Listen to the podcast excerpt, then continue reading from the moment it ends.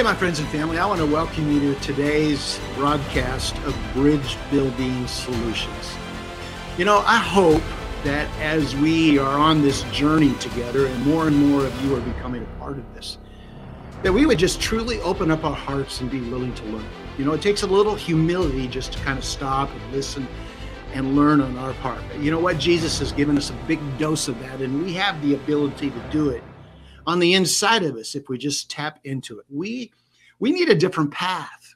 We need to find a different way into help into helping foster the racial healing that is so needed in our world, in our communities, in our churches, in our families. And so that's what we're all about. You know, with all the rancor that's going on in this world, we're just seeking that path, we're trying to find a way that we have not been able to find yet. And it's just going to take us opening up our hearts. You know, Bridge Building Solutions was born out of the heart of God to help us all learn how to destroy the divisiveness in our lives, in our families, and in our churches. And, and you know, specifically, I'd like to say the family of God. Wow. Whew, there is too much evil manifesting in our lives. We are too divided, and we are being conquered by that division. So we obviously need some help. You know, Jesus warned us that a house divided against itself can't stand. We've known that. We've We've preached that, but we've, you know, kind of focused it in on the little box that we live in and worked to find some unity in there when Jesus was really talking about the big picture. You know, I realize the enemy likes to work on our little focus group, our little circle of, of community, if you will, but he's trying to destroy the body of Christ. And I, I, want, I want to be a part of, of yielding the protection that we are so needed. Let, let, let's let's listen to those words. A house divided won't be able to stand. You know, in nineteen sixty-three, the Reverend Doctor Martin Luther King Junior said this, and I quote, "It's appalling that the most segregated hour of Christian America is the eleven o'clock hour on Sunday morning." And, you know, according to the experts, not much has really changed. It remains true today. About eight in ten, eight out of ten American congregants still attend services at a place where a single racial or ethnic group comprises at least eighty percent of the congregation. You know, I got to always go back to what Jesus prayed right before he left us. He prayed his last prayer in John chapter seventeen. And, you know, I've always said that if this is going to be your last prayer, it's going to be about something important. It's going to be about something that is dear to the heart of God. So in John chapter seventeen, I want to read this to you. I want you to listen to this. Jesus said, he said, I'm, I'm praying not only for these disciples, the ones that were with him, but also for all who will ever believe in me through their message. And that that's us. I pray that they will all be one, just as you and I are one, as you are in me, Father, and I am in you. And may they be in us so that the world will believe that you sent me. You know, we're not getting anybody's attention with all the division that we're dealing with in the body of Christ. And it's our unity, it's our ability through the love of God, through humility, through faith and patience, that we can come together and truly be something that the world will take a look at.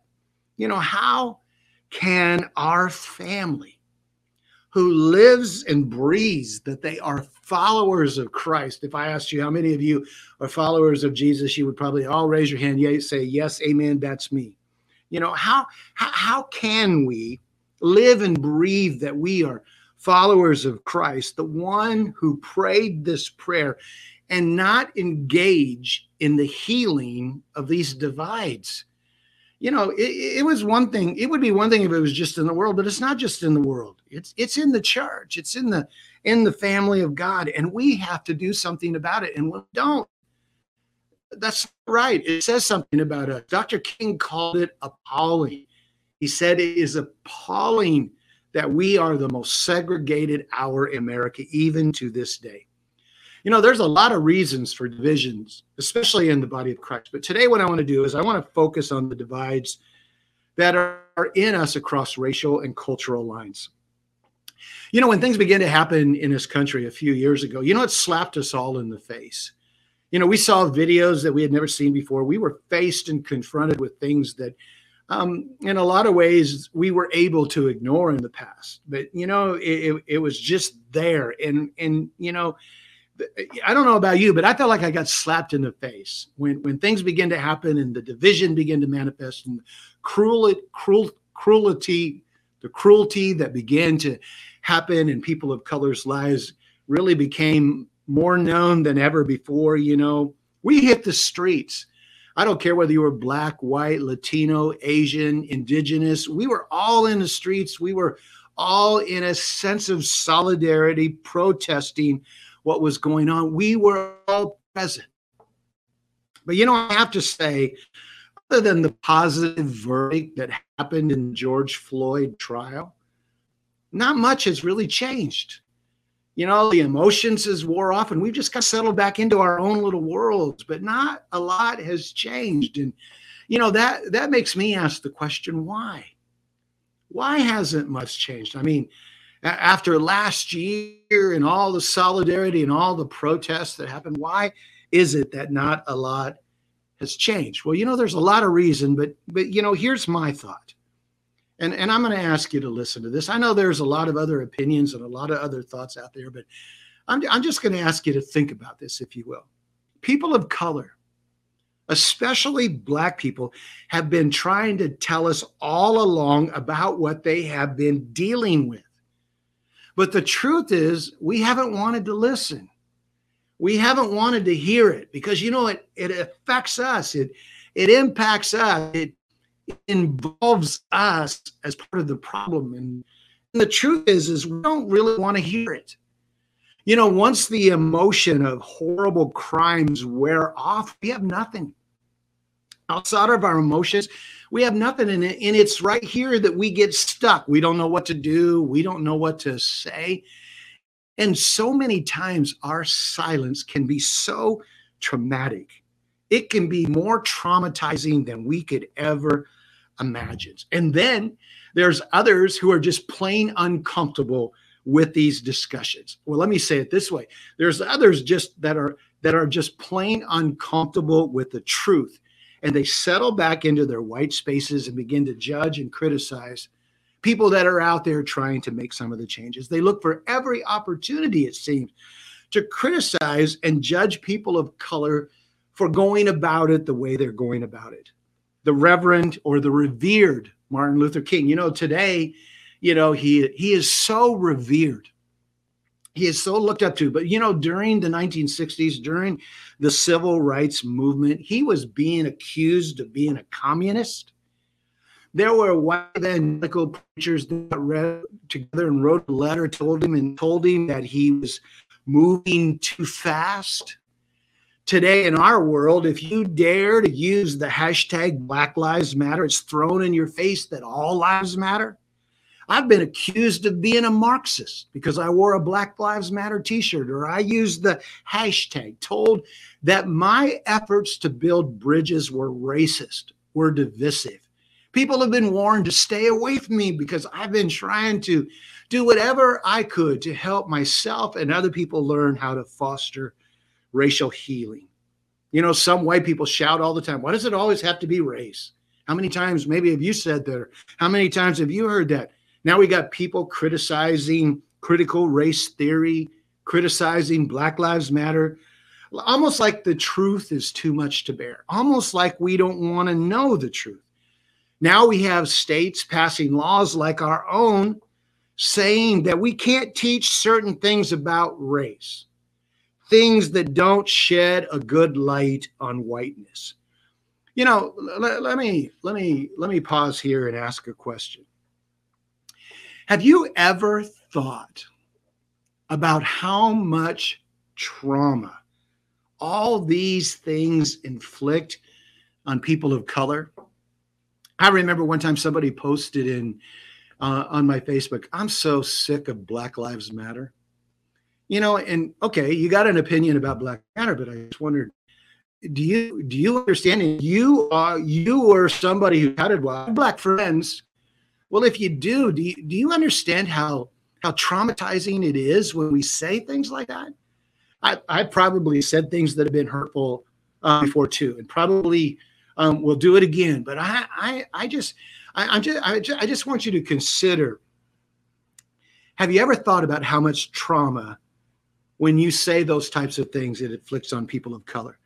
You know, our desire to protect the narrative, the story, inflicts horrible wounds in certain parts of our family, parts of our family who are maybe of a little darker hue. It screams to them that we don't get it and we don't care. It does nothing to foster racial healing. I know what it means to be stuck here. I, I, I know what it means to feel like you don't know what to say, you don't know what to do. I know what it feels like to get, you know, tired of, of everything seeming to be, you know, about race. But saying nothing and doing nothing can be so hurtful. But you know what? I don't want to stay here. And I know that you don't want to stay there either. So here's where we're going with all of this. I wanted to ask yourself the question, how can I help? How can I personally help foster racial healing? I don't care whether it's in my family, uh, my church, my community, in the country that I live in, in the world. I, I want you to ask that question. How can I help? I know a lot of people got a lot of opinions about things, what people should do and what people shouldn't do. But I want you to just, I just want you to focus on you just for a moment here. How can I help? What can I do to foster racial healing? I have to say, well, first of all, quit saying that you don't see color, that you just see people. Quit saying you never owned slaves, that that's in the past, that's, that, that's a part of history that I wasn't involved in. Quit saying that you have people of color who are your friends. Are they really? And just start educating yourself about race. You know, before you start spouting off what you've heard, heard let's learn some things. I, I like to say it this way. Let's start listening to people of color. And, and I want to warn you, know, just like not all white people think alike, not all black people think alike, not all people of color think alike. You can always find somebody who thinks like you do, regardless of the ethnicity or the culture. But what I'm asking you to do is open your heart up to a differing opinion. Open your heart up to people's experience who has maybe been a little bit different than yours. And let's start listening specifically to people of color. You know, the last time we were together, I introduced to you the four R's of racial reckoning. You know, what can I, as a white person, and I'm not saying black people don't have a, people of color don't have a role to play in this, but but I'm I'm just specifically dealing with with some certain issues here that pertain more to white people than others. But let, let me let me just share with you again the four R's of racial reckoning. You remember what they were?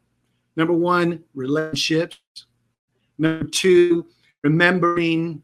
Number three, repenting, and number four, repairing. Let me give you those again. Relationships, remembering, repenting, and repairing, the four R's of racial reckoning. Today, I want to I want to explore relationships a little bit. You know, people say to me all the time, you know, I I, I have a friend who's a person of color. I have a a, a friend who's a, a different ethnicity than me. People say that all the time, but So I I want to I want to talk a little bit about relationships. A few years ago, when my baby sister died of breast cancer, my family could no longer stand on the sidelines and not help raise funds for cancer research. I, I remember a couple of my grandparents died of cancer, but when my baby sister died way too early, it impacted our lives. It changed our thinking about whether or not we should be involved and help and do whatever we could do to eliminate this dreadful disease called breast cancer. You know, your child or someone in your family comes out gay, your bigotry towards the L G B T Q community doesn't work anymore. You know, when you got a loved one who's gay, when, when you got someone living in your house that's gay, your bigotry about that community doesn't work anymore. When you have a genuine relationship with a person of color, I have to say that racism doesn't work anymore.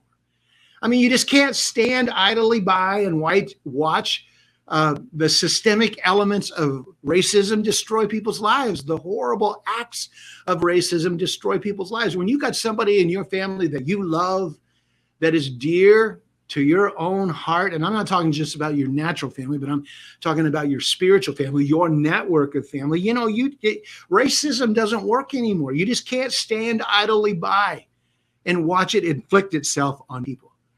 James Baldwin, one of the authors that I'm I'm reading a little bit after right now, said this: the big lie is an inter- is interpreted. The lie that lives of white people matter more than the lives of black, black people. The big lie is interrupted. The lie that the lives of white people matter more than the lives of black people. You, it, you get, your life gets interrupted. You can't love your neighbor while supporting or accepting or putting up with systems that crush, exploit, and dehumanize them. A genuine relationship with a person of color will help you understand better what it means together. I, I want to emphasize the word genuine here, because you know a lot of us say that we have friends who are people of color, but I, I, I want to ask you, what, what type of friendship do you have? We need to let "we belong together" sink into our hearts and lives.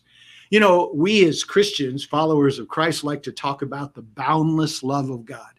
There's no boundaries with God. There's nothing that you and I could ever do that would cause God not to love us. So we've experienced the boundless love of God. But how about boundless belonging? Relationships change everything. My oneness with God demands that I be one with you. Just like the eye cannot say to the hand that I have no need of you, we cannot sit in our houses of worship where we all look like each other, think like each other, all like the same things, and say we have no need of someone who doesn't. How many times have we shunned, pushed to the margins, someone who liked the same music as us, didn't think like us, didn't believe like us, didn't act like us? My, my friends, my family, we're supposed to be a body. Every part is different, unique in its purpose to sustain the health and well-being of the body. We in the, the church, in the body of Christ, are supposed to be a body. We're not a warehouse where we're stuck in boxes with parts who look like us. You know, we're, we're not supposed to all think alike. We're not supposed to all like the same thing. We're supposed to allow our diversity contribute to the health and wellness of our body. I would, you know, at one point, I would have to say that building relationships with, you know, a person of a different ethnicity or a different culture would be tricky, but not anymore. I mean, even here in Iowa, you know, diversity is happening. It is coming, even in our smallest communities. We're no longer all white communities. We have people of a different ethnicity, of a different um, culture in our lives, in our communities, in our churches, and now even our families. And so what I want you to do is I want you to look at your own network of relationships, your family, your workspace, your church, your favorite hangout.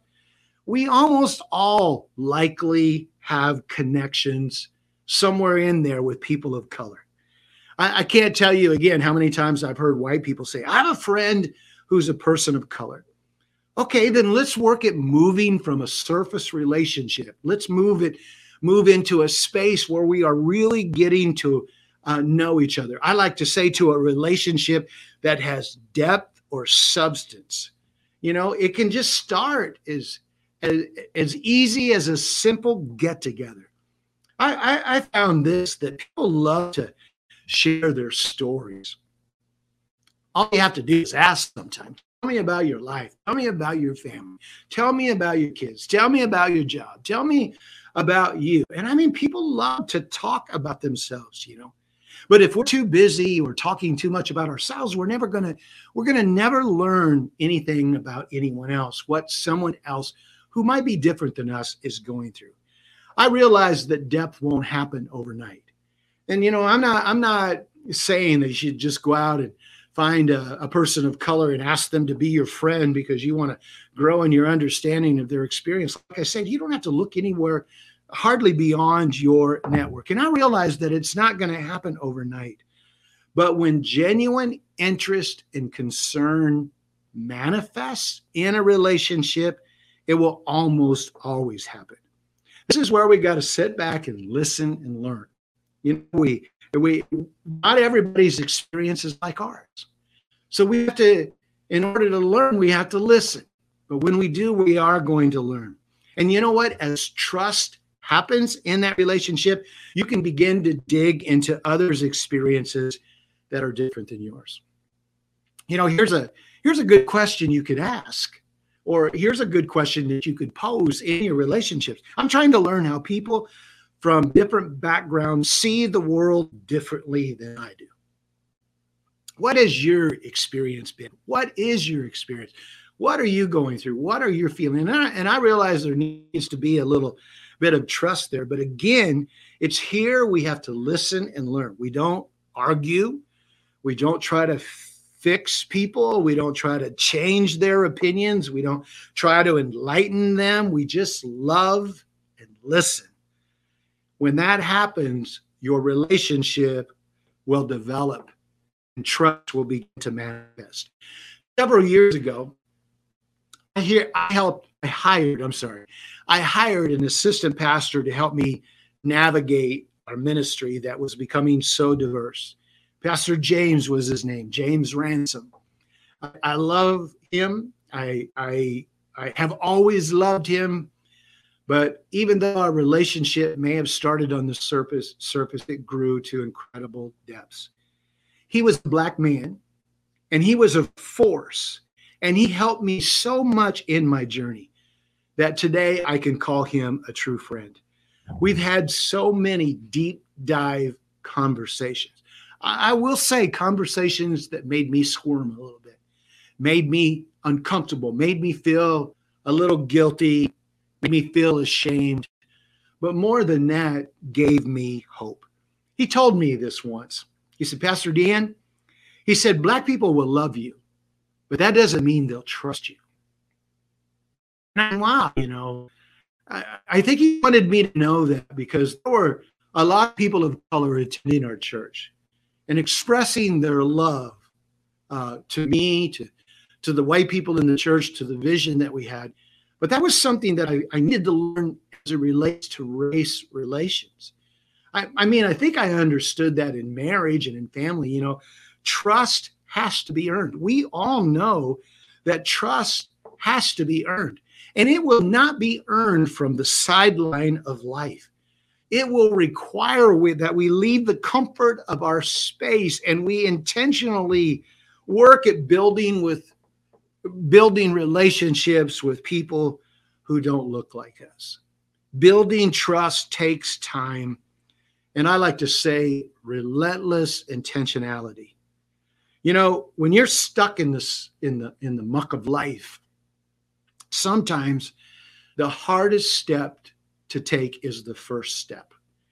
I know you have friends who are people of color. That's wonderful. That's great.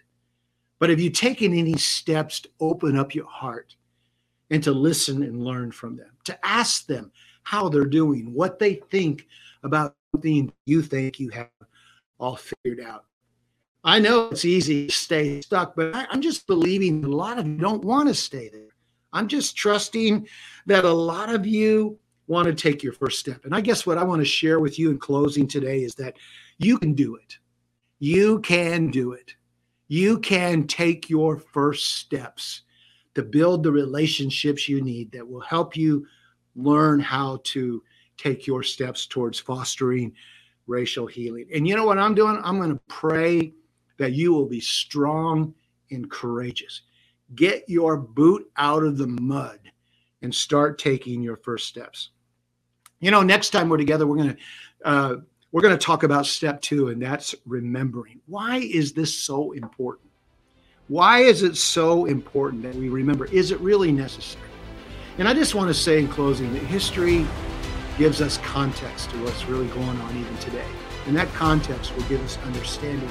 And that understanding will motivate us to take first steps, will motivate us to be empathetic and compassionate toward other experiences that are different than ours. Okay, I want to encourage you, don't forget to share this podcast with your friends. If you're getting something out of this, then, then share, let your friends know about this podcast. All you've got to do is go to our uh, website, bridge building solutions dot com, and you can subscribe to the podcast right there. We're on all the podcast apps. We're also on YouTube and Facebook. However you want to watch or listen to us, I hope that you'll take the time to do that. We'll see you next time.